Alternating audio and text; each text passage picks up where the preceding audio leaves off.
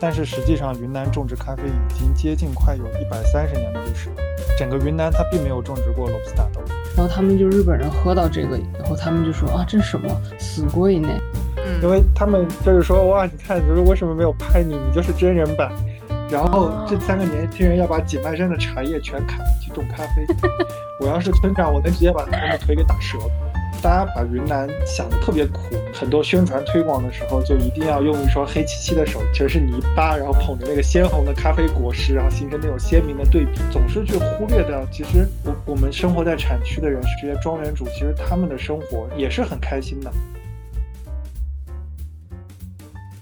由于机会难得，我们对阿奇的采访内容篇幅较长，因此我们分了上下集。这集我们会相对聊些轻松的话题，嗯，我想就从《一点就到家》这部电影开始吧。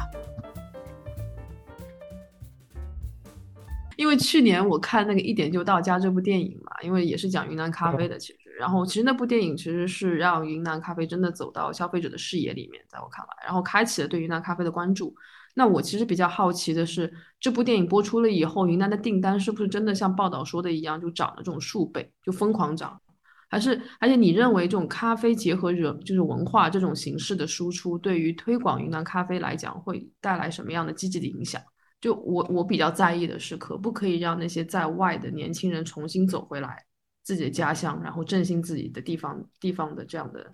呃特色经济？我觉得。年轻人回不回来，还是取决于他能不能够在原产，就是这种产地或者农村，就是要不是完成他这个精神的这个富足，要不是完成他经济的一个富足。现在的情况是说，几乎还是没有什么年轻人愿意回到产区来，原因就是说他完成不了他经济的富足。只有我们这种就是能够完成精神富足的人，可能才愿意回来。当时看这部电影的时候，我觉得有点太过理想化了。所以阿奇，你当时是什么感觉？我很多人都发了这个给我，但实际上我确实没有看。对，没有看的原因也不是因为忙或者因为什么，就是，嗯，我其实也听了很多人讲关于这个里面的东西，就是它确实有很多很脱离实际的地方，而且像你说的，确实太过于理想化了。就是我们所有本地人都觉得，如果我们是那个村的村长，他好像里面有个村长是吧？对，就是一定直接会把这三个人赶走，就不会让他们再在这里。这三个人怎么了？因为他们拍电影的地方叫景迈山，这个地方茶叶是非常出名的，就是他们一亩，他们一棵树可以抵我们几百亩咖啡。然后这三个年轻人要把景迈山的茶叶全砍了去种咖啡。我要是村长，我能直接把他们的腿给打折了。那个地方的茶叶真的是非常非常的出名，就是你知道你们知道古树茶这个这个大分类吗？听过，听过，听过是吧？其实古树茶当时就是从那边出来的，就特别特别出名。我弱弱的问一下哈，他们那个茶是我我应该要按克卖吗？还是按斤卖？一斤能卖多少钱？能卖到多少钱？几千块到上万块不等。天呐，你说把那些砍了种这种，这个今年也才卖到二十多块钱一公斤的咖啡，我要是村长，我真的弄死他。我觉得我入错行了，我觉得我应该去做茶。开玩笑。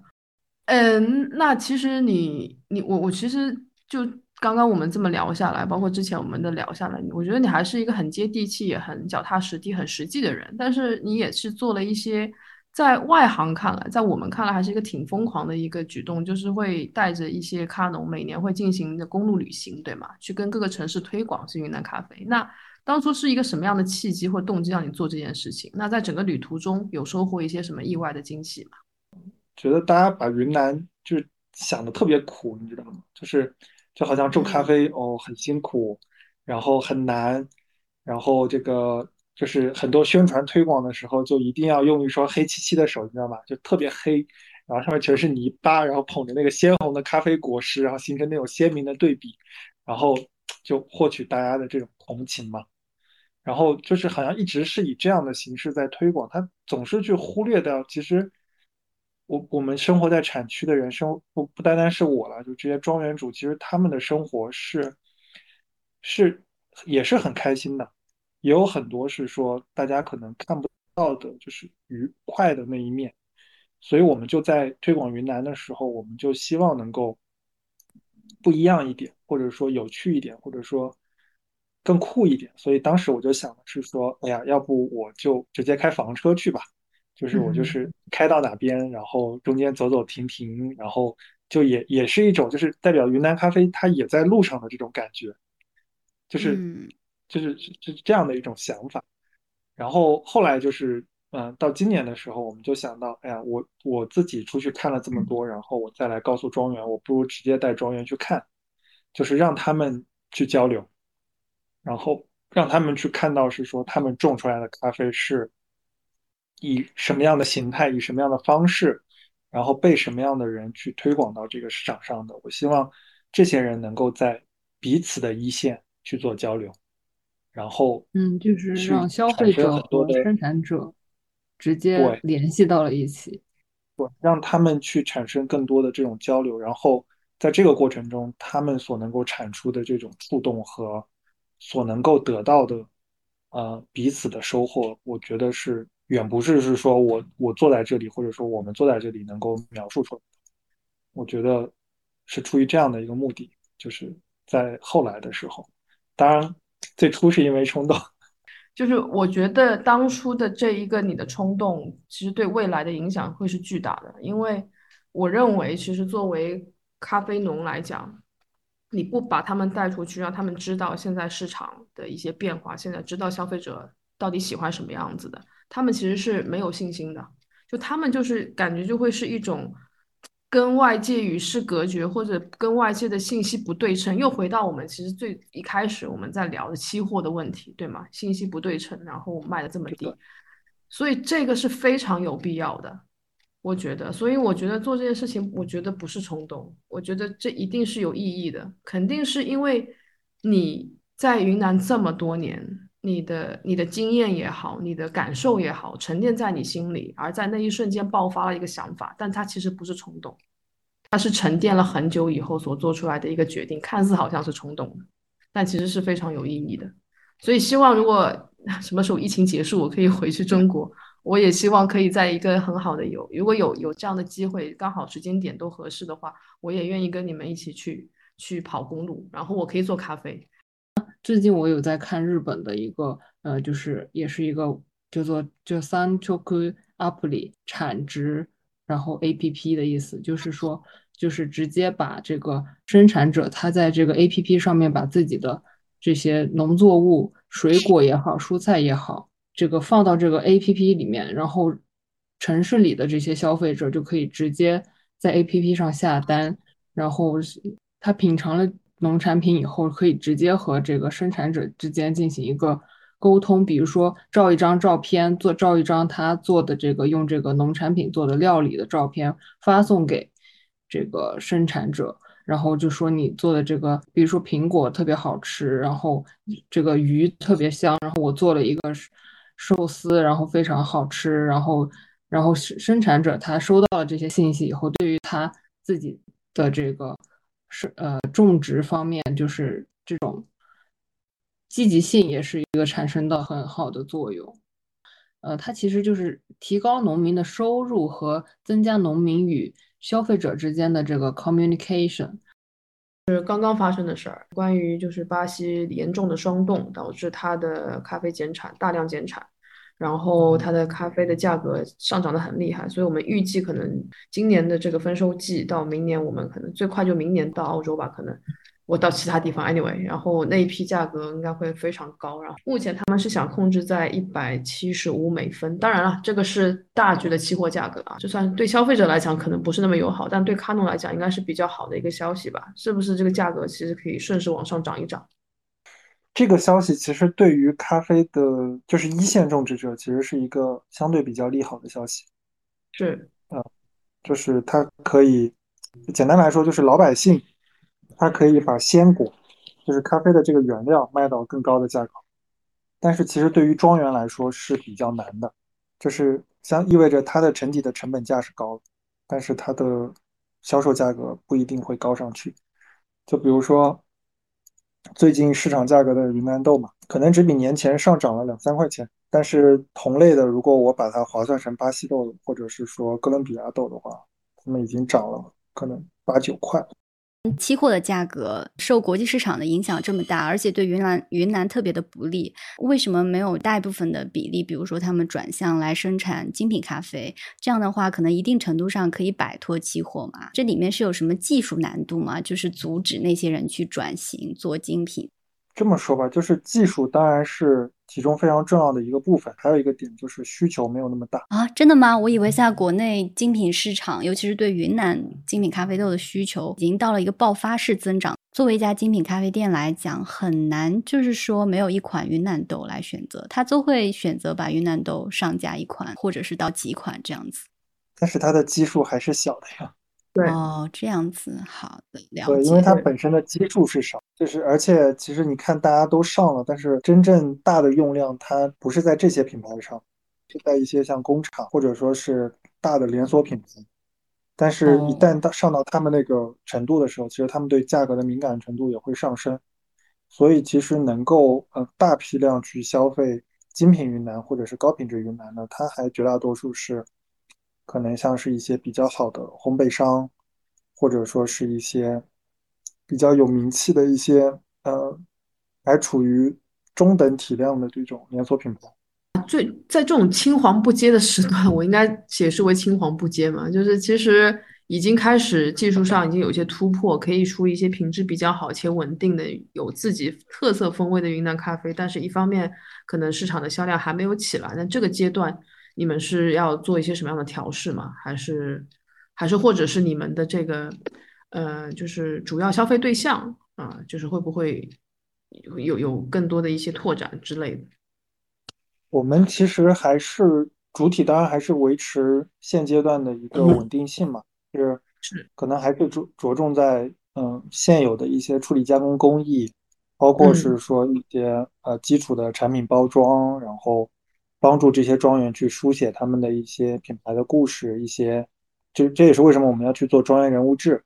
还要去可能涉及到一些基础的推广上。但是其实我们是在为后面真正的爆发去做准备的，所以我们才会去做做这么多的像土壤改良、像新品种培育，包括是说呃一些设备开发，还有。还有很多，就是我我我很难跟你一句两句描述清楚。当然当然当然，对，后面去呃做准备，因为真的爆发节点来临的时候，你才会发现绝大多数的云南的咖啡种植者其实并没有准备好。是，但我觉得这个可以可以潜移默化去影响他们了。我觉得现在，如果尤其是当。当这种就是你每年都在做的公路旅行啊，他们真切实意的看到哇，每家咖啡店都有云南，这个自信是不一样的。就我觉得身心理上的准备准备好，我觉得这个这个是比较那个。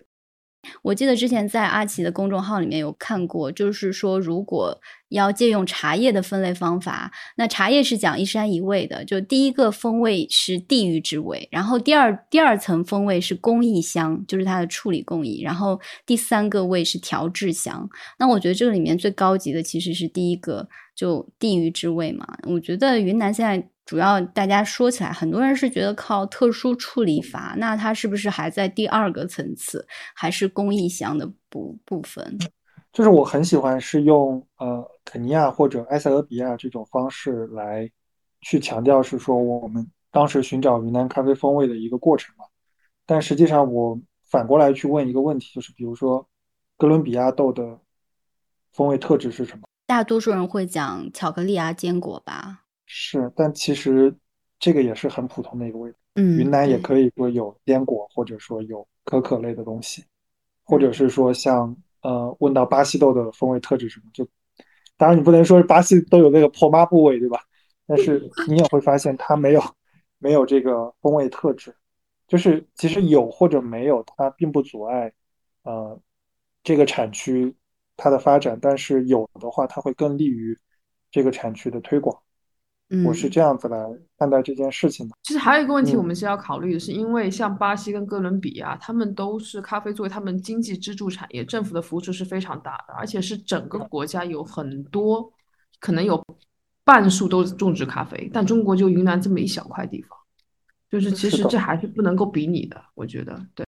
就是云南之所以会发展成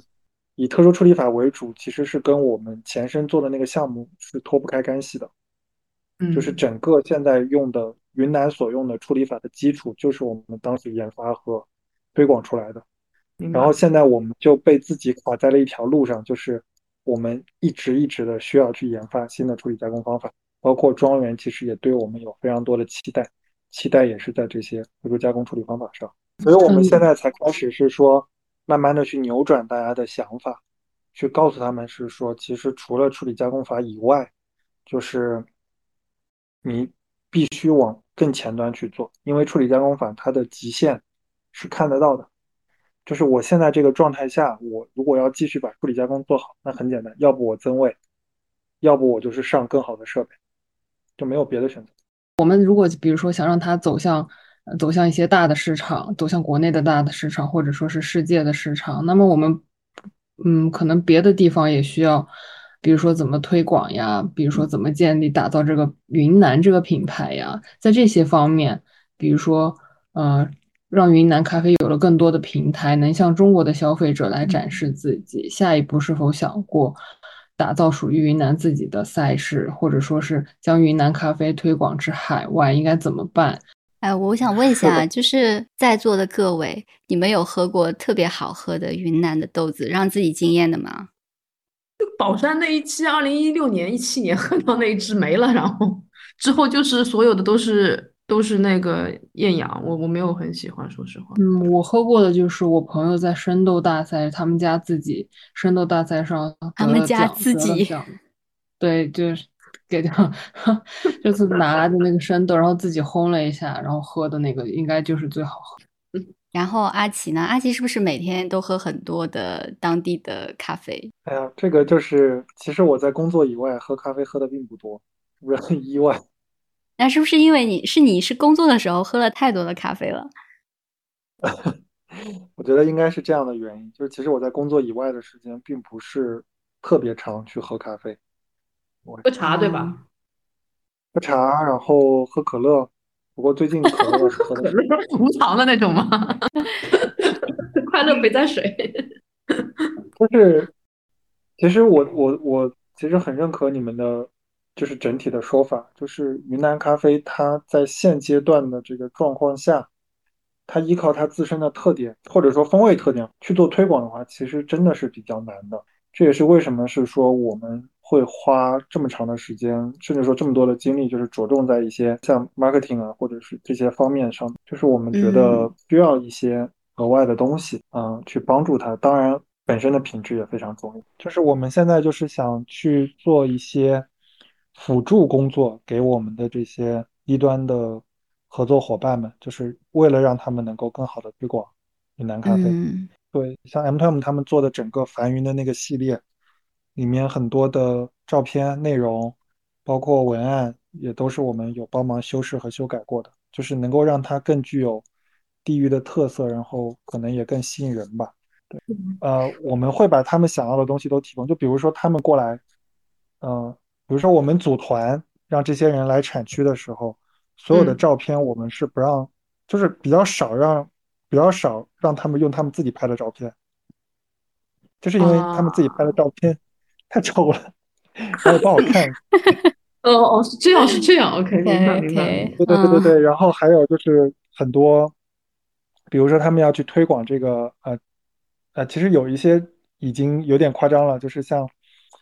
像我有一个合作伙伴是上海的，他整个产品线都是我们帮他设计的。他找我买豆子的时候，他就说：“阿奇，你帮我配一下豆子吧，我大概要多少量，然后大概要什么。”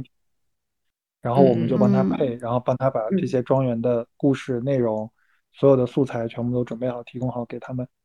然后像杭州有一个我们的合作伙伴，他是一个供应链公司，他就直接让我们帮忙去设计他的产品线，还有他的产品对他客人阐述的内容。所以其实我们会做到这个程度。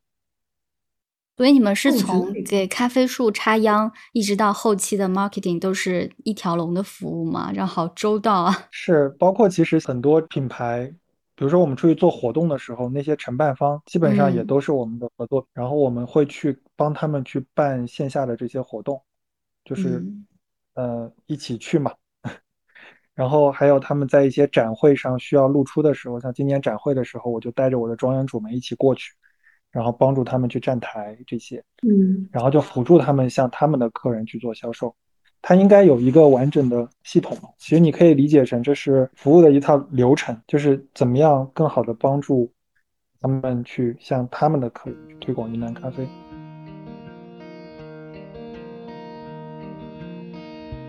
觉得如果是用 YSCC 他们公众号的一篇文章里面的一句话，当时还蛮触动我的。就是说，在繁华的都市里，许多人认为只要拥有足够多的钱或者是能力，就能做成一件事情。但是在产区却是不一样的。拥有一颗真诚的心，或许大过你所有的本领。我觉得这句话特别适合阿奇。今天也特别感谢，嗯，阿奇能来到我们的节目，跟我们分享了这么多关于云南产区的事情。然后，这个节目作为我们云南系列的一个节目。希望大家能对云南这个产区有更多的了解啊！最后，我们就再次感谢阿奇，谢谢。希望云南咖啡越来越好，希望有更多的消费者可以关注云南咖啡。